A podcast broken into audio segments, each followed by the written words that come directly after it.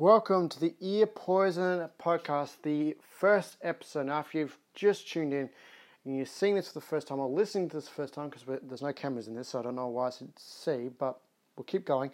So, the show, basically, for those who uh, come back to the scene, used to be called the Boarding Guy Podcast. And so, after a while, I did it until I think November last year. I did it for about a year and a bit, and I don't know, just yeah, had other projects going on and just couldn't couldn't keep doing it. I had other things in the pipeline, so I could have yeah, sort of like cut it basically. And then so from there, took some time off. Went okay, still love podcasting, still want to spread out my bullshit. And where where do I go now? So I went okay, we'll call the Ear Poison podcast because it is like listening, like taking poison. It's the best, the honestly the best and only way I could describe this show because it is absolute. It's basically what's going on in the world. So and just the half-ass task that I basically do or talk about for that reason. So for those who are unaware what's happening out in the world right now, we'll start off with Alan Jones. Because you know you have to start off with Alan Jones these days because if it's not one thing with that man, it's another. He is a walking, talking pile of shit.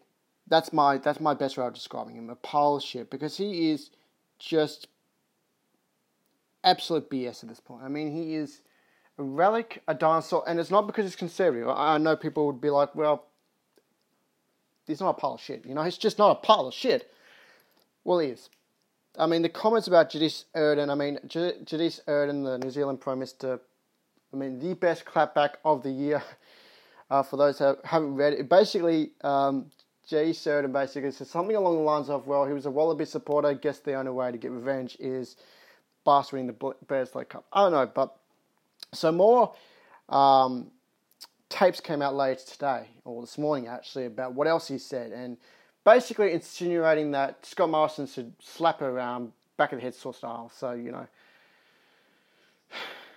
sorry, I'm I'm I'm really sorry for every single person that has to um, listen to this man. I don't know why he still has a job at 2GB.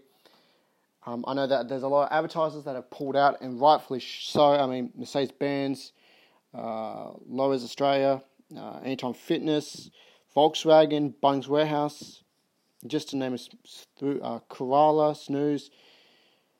There's a few that are still there, but I don't think they'll last that long either because, quite frankly, why would you?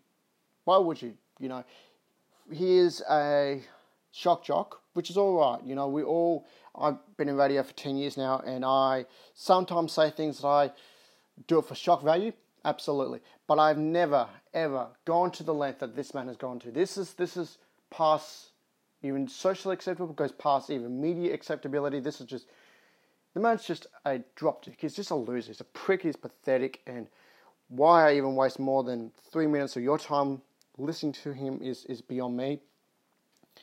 Because he, I don't know why he does. You know, he should be sacked. 2GB and Macquarie, well, oh, I'm not sure if they're owned by Macquarie anymore. They need to get their heads together and basically sack this man because he is as poisonous as you can get, and that's why he is the poison of the day. So, congratulations, Alan. And in the first show, you are basically done. You're done out here because there is no need for him to be in radio anymore.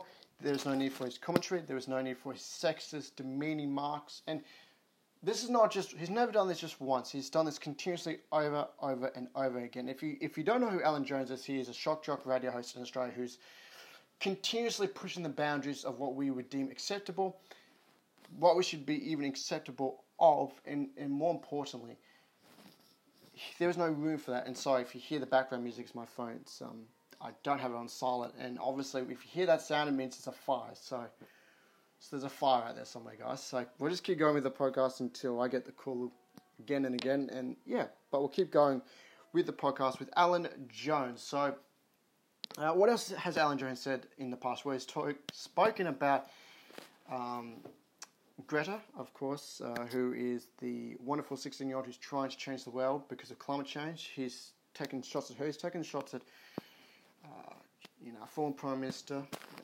Julia Gillard before. It's, it's he's got a pattern of just abuse, sexual abuse. Well, not yeah, sexual. It's just yeah, it's just not on violence against women. It's not on in any form. And I think any sort of man worth his credence and any sort of person in media needs to say that this man does not represent the Australian media landscape, and that is what else can you basically say about Alan Jones? The man needs to be sacked. The man is done out here as far as I'm concerned, and I don't see him being around that much longer. Speaking of people that aren't going to be that much longer in the AFL world, Ross Lyon was sacked today, which is honestly like I found it out on Twitter because this is where we get all the news from now. It's just on Twitter. So he was sacked this morning, along with supposedly the departure of Stephen Rosich, who is the CEO at Fremantle Football Club. So I can't say I'm surprised at all because it's it's not very much of a shock to me because game style wise, it's been the same very defensive minded coach. Um, a lot of player retention again. It seems to be the, the running theme with coaches being fired player retention, players wanting to leave.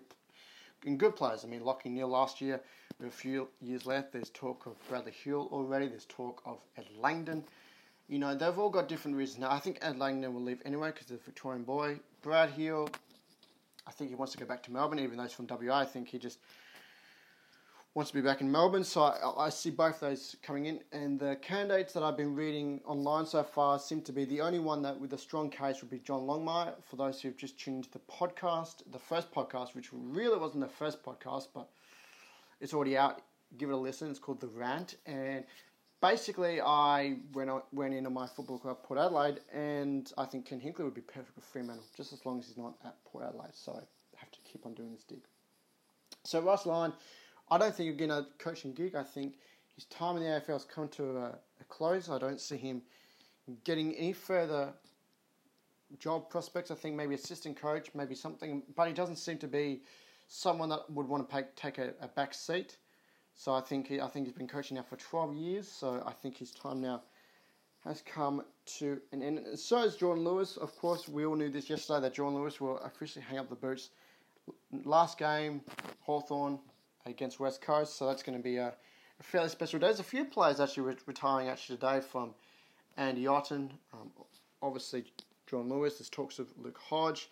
And there's a few other names that probably you wouldn't know or maybe wouldn't care about, of course. But of course, Jarryd Roughead Will he play his last game next week? I can't see Hawthorn making the finals. Might as well play him again against West Coast. I think that's on a Saturday night. So, and the other big bit of celebrity gossip, and we'll finish the show off first podcast with this is Jamie Foxx and Katie Holmes split after six years together. So that's the the report, which is a bit sad, really. Um, I actually thought those two were actually really great together. So I don't know. I mean, Katie's um, what's Katie now? Thirty four. Jamie's what forty four somewhere. I think there's a bit of an age difference between the two. I didn't actually know they were dating for that long. Like the first time I heard about or read about, I think it was probably three or four years ago, maybe. And I, I actually thought they would. I didn't. I thought it was just a fling. I did not think they were actually together. So for six years in, in that world is um is actually pretty pretty good actually in the media well Hollywood world. Yeah, six years is a pretty good run. Um, so we'll, we'll, see who she ends up with, and, and the same with um, Jamie Foxx. So this has been the first episode of the Ear Poison podcast. Of course, if you just tune in, we'll talk about Alan Jones, Ross Lyon, John Lewis, and of course Kate Holmes and uh, Jamie Foxx. Because apparently it must be a slow news day in Australia because most things seem to be sack Alan Jones, 2GB, and all the other mischief and that goes around it. So don't forget, guys, to like, subscribe, hit us up, um, and uh, we'll be back tomorrow with a new episode of The Ear Poison.